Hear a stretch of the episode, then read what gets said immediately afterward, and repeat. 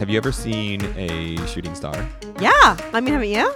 I don't think so. What? Yeah. You go to all these like remote places in the middle well, of nowhere. I think for me though, it's um I well I guess this is a bad excuse at night. The the herpetologist in me, like the critter person in me, always looks down. So I'm actually real bad at looking up. I don't appreciate things above me. I only appreciate things below me.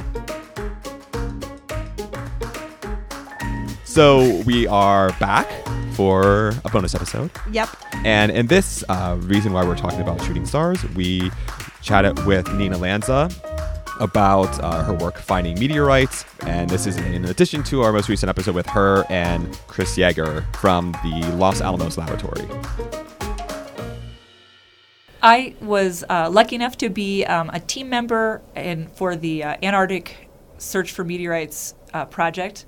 That's um, ANSMET. And so this is uh, an NSF and NASA sponsored project to go out to Antarctica and recover meteoritic material. Um, this project is amazing. It's been going on for 40 years now, so it's actually older than I am. Um, and they have recovered as a team over 60% of the known meteoritic material on Earth. So it is incredibly bountiful. And what's incredible about this project is that you know you can collect materials from all over the solar system without leaving home. And so you mentioned Martian meteorites. You know, the first Martian meteorite to be identified as Martian was collected by ANSMET. Um, and that's true for the first lunar meteorite as well. Um, so we knew that we knew what lunar rocks looked like from the Apollo missions. Um, so the I think it was the 1982 ANSMET team was zipping around in Antarctica and they found this rock that looked just like a lunar rock. And there was no mistaking it because we had samples of lunar rock. No one could say that this was this was just something from Earth that looks weird. It definitely was lunar. And so then the question was, well, how did it get here? Previously, dynamicists thought, no, it's not possible to have a rock fall from one planet onto another. Just not possible. Well, they had to go back to the drawing board to figure out how that was possible because here is a moon rock right here on Earth.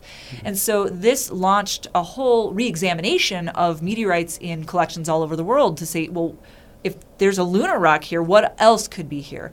And it turns out that there are actually Martian meteorites here as well. Uh, I don't know what the count is exactly. It's on the order of 150 or so. Many of those have been collected in Antarctica. Um, and those are the only samples of Mars that we have in our hands, right? It's great to do robotic remote sensing missions, but there's nothing like having a rock in your hand that you can do analyses on in the laboratory and do different types of analyses depending on what you find in your first assessment.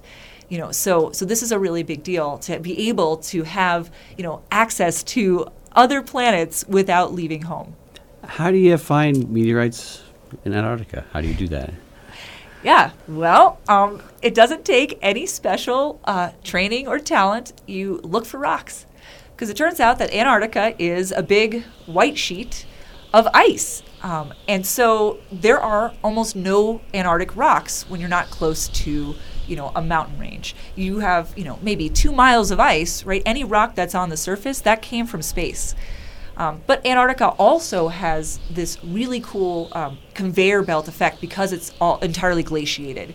So you can imagine it this way: so snow is falling in the center of the continent, um, and as more snow falls on top of that, it gets compressed until eventually it turns into ice, and that ice starts to flow under its own weight. So the center of Antarctica is pretty high in elevation, and so all the ice is flowing in all directions outward toward the sea. So any rock that falls into that snow will eventually get buried in ice and then carried by this glacier toward the sea. Now, if nothing stops it, it's just going to fall into the ocean and we lose that meteorite. But if we're lucky, the ice will run into something like the Transantarctic Mountains and it will slow down or even stop. And then the very strong gravity driven winds in Antarctica will be able to scour that ice and then uncover everything that's ever been buried. So even though meteorites are not falling on Antarctica at a greater rate, right? You start seeing more meteorites being concentrated because you have all of the meteorites that have fallen in, you know, thousands of years will suddenly be exposed at the surface in the same place. So you can actually just drive around on your skidoo and look for meteorites. And there's actually quite a few out there. Um, certainly, there are also some Antarctic rocks that get embedded into the ice as well. And we call those meteor wrongs because you get really excited to find a rock and then you're like, this is not a meteorite. But, but in fact, most of the material you see out there is meteoritic. Um, So we typically will only look in places where blue ice is exposed. Blue ice is the most compressed ice, so it's not. It hasn't been. Um, there's not a lot of air in it. It hasn't been exposed to melt, um, and so you can see blue ice from satellite images. So the ANSMET PIs will plan the field season beforehand by looking at the most recent satellite data to say, okay, here is exposed blue ice. We're going to look here. And one of the other things they try to do too is actually search these areas more than once to see what the recharge rate is, right? So, how quickly are meteorites being exposed? So, the area where I went, one of the areas that I went in the Miller Range, we have actually searched something like seven times before. Yet, we still found more meteorites there. So you just have to go. Out, is this very remote from other parts of Antarctica? You have to camp out there. I mean, it's pretty remote. Yeah. so I think I was probably halfway between McMurdo Station, which is on the coast, and Pole Station, which is at the South Pole. So that is probably the definition of the middle of nowhere. Um, it is. We were in the middle, uh, the Miller Range, which is part of the Transantarctic Mountains. Um, it's actually really close to the route where both Amundsen and Scott uh, made their first trips to the South Pole. Um, and that territory has not changed one bit in that time. It looks exactly the same, I'm pretty certain. Uh, so we were camping in Scott tents, so the same tents that Scott used, these double walled canvas tents, um, just on the ice. And we, we lived there for five weeks. Wow, that's quite a bit of time. Yeah, it's way out there. Did you have to get airdrops or something for? We do. So um, we are we are brought there by twin otters. Um, we have to do multiple drops because twin otters are are not that big, and we have to take um, eight skidoos. Every person gets their own skidoo, so you got to put those all in a plane. Um, so we, we do several drops, um, and so the team goes out in sort of uh, waves. The first four goes out, sets up the preliminary tent uh, camp, and then the rest of the team comes with the rest of the gear. Um, but sometimes there is quite a bit of weather that prevents the whole team from being there. That actually happened in my season. The four of us were dropped. Um, you know, we got our tent set up and we demonstrated that our, our stove worked, and the pilots were like, "We're out." And then they didn't come back for five days because there was a huge katabatic windstorm. So that's the gravity-driven winds. The sky above was totally blue and clear, but the winds were so fast that it was just whiteout conditions on the ground.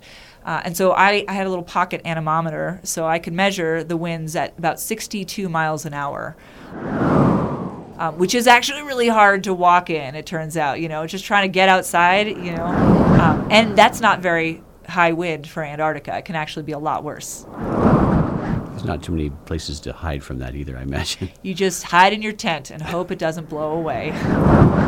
Must be loud too. It's incredibly loud. It's so loud. It sounds like I mean your brain is trying to make sense of what this sound is. It really sounds like a freight train or an airplane landing right next to you. It sounds crazy. It's so, so loud. Um, and even just when it's less loud, it makes weird sounds blowing over all the ice. It just it doesn't sound like wind that you you know outside of Antarctica. You never think of this as a wind sound. Now, so for the meteorites, uh, do you find them by eyesight? Yeah. So you just uh, you look for the rocks first of all, and then you know meteorites often have particular characteristics that can help you identify them as extraterrestrial. Um, the biggest one is a fusion crust. So that's when you know a rock falls through the atmosphere, the very surface will get very heated and turn into something very glassy and dark often. So these are these dark, shiny. They kind of look in some ways like rock varnish, but a little bit more rainbow texture because they're actually amorphous. So it's sort of a glassy fusion crust. So that's the first first thing that you look for. Then you can also check to see is this a magnetic rock? Most meteorites are magnetic if they are um, what are called chondritic. So chondritic meteorites uh, have these little blebs of material in it, these little circular blebs, and these are chondrites are um, the type of meteorites that have never been incorporated into a planetary body. Um, that's the most common kind. Um, you know, they might be ordinary chondrites, but they're not boring. They're still very interesting. That's about 85% of the material um, that's going to fall on the Earth is uh, a chondritic meteorite. Um, and so that those are very interesting to learn. You know, what are the building blocks of of planets and what what are the raw materials? But we get particularly excited when we have these achondritic. So without chondrites, those typically are meteorites that have been that have come from a planetary body that is differentiated. So that means it's massive enough to have a core, like a metallic or heavier core, and then this more silica-rich mantle. So something like the Earth. The Earth is a big enough planet, but you know also asteroids like Ceres. Those are differentiated. Um, so we can tell that because they look a lot more like terrestrial rocks. You'll see there's a fusion crust, right, because they've come through the atmosphere, but they won't have those chondrules. They'll just look like a regular old rock that you might step over if it weren't for that for that fusion crust. Um, and so that's that's where we start finding the lunar meteorites, the Martian meteorites, the ones from Vesta. You know, there are actually differentiated meteorites, and we don't know where they came from. We have no idea. So there's some planet out there that has lost a piece of rock, and we don't know which one it is. Um, but that tells us something about you know the variety of differentiated planets, and hopefully eventually we can make an identification. How can you tell the Martian meteorites from from the others? By sight, it's very challenging to say this one is Martian versus lunar or from Vesta. You know, they, they could look very similar. Um, it's really in the chemistry and in the details and the mineralogy that tell you where these are from. Um, the biggest indicator is the oxygen isotope ratio. It turns out that depending on where uh, a planetary body formed, it will have a unique signature based on its distance from the sun. And so, um, actually, Earth and the Moon have the same oxygen isotope ratio, and that's actually because we formed from the same material. Um, so there's actually no difference there. Uh, but Mars is further out, and so it actually has a different oxygen isotope ratio. That's a that's a big one. Uh, another is that you know people have managed to take atmosphere out of these uh, little voids in the rock and analyzed it, and it matches the Martian atmosphere exactly. And that's another uh, good example of you know just a, a piece of evidence that says this is definitely Martian versus from somewhere else. I know Martian meteorites have been source of controversy too when you're looking for life on Mars. Remember there was the one, famous Yes. one that had the little ALH squiggly. Yeah, zero zero zero yeah, one. that was that went on for a long. I haven't heard a lot about that one recently. Uh, whatever happened with that? Well, that meteorite still exists. it's in the curation collection at Johnson Space Center with the other Antarctic meteorites. So that one is ALH. Allan Hills is where it was found. So that was found by ANSMET. It's not a very big meteorite. It's actually pretty small. But what was so exciting about it is that there were these little blebs of carbonate materials that some interpreted as potential cellular cellular forms, right? So they they look like little cells, and they were made out of carbonate. Um, and so, I mean, that was really exciting because, I mean, that is the the first you know the first order that is evidence of life. But of course, a big claim requires big proof. And most of the community agreed that, you know, this is not big enough. It's not, um, it's too ambiguous to say this is definitely from life. It's, it tells us that we should keep looking, and it tells us we should keep looking for things that are very specific. Um, but you know, the universe is a really big place, and a lot of things can happen through chemistry alone. You know, amino acids are just floating in space; they're not made by life, as far as we know, right? So a lot of weird things can happen with chemistry, and we think that's exactly what happened with this meteorite, this Martian meteorite. Is that it, there's something very interesting in there? I mean, I think what's most exciting about it is that it shows that I mean, there's carbonates on Mars. There's some right there, right? You can see it. They were not from Earth. It was not secondary alteration, right? So native carbonates to Mars. And so that tells us already that this is a very habitable environment. Carbonates disappear very quickly under acidic conditions. So this means this these fluids must have been pretty neutral to um, basic pH, you know, it tells us there had to have been liquid water. I mean, so it's actually not a bummer in the sense that, you know, okay, we didn't find the aliens, but it's telling us a lot about, you know, what how habitable Mars really is. It's just another piece of evidence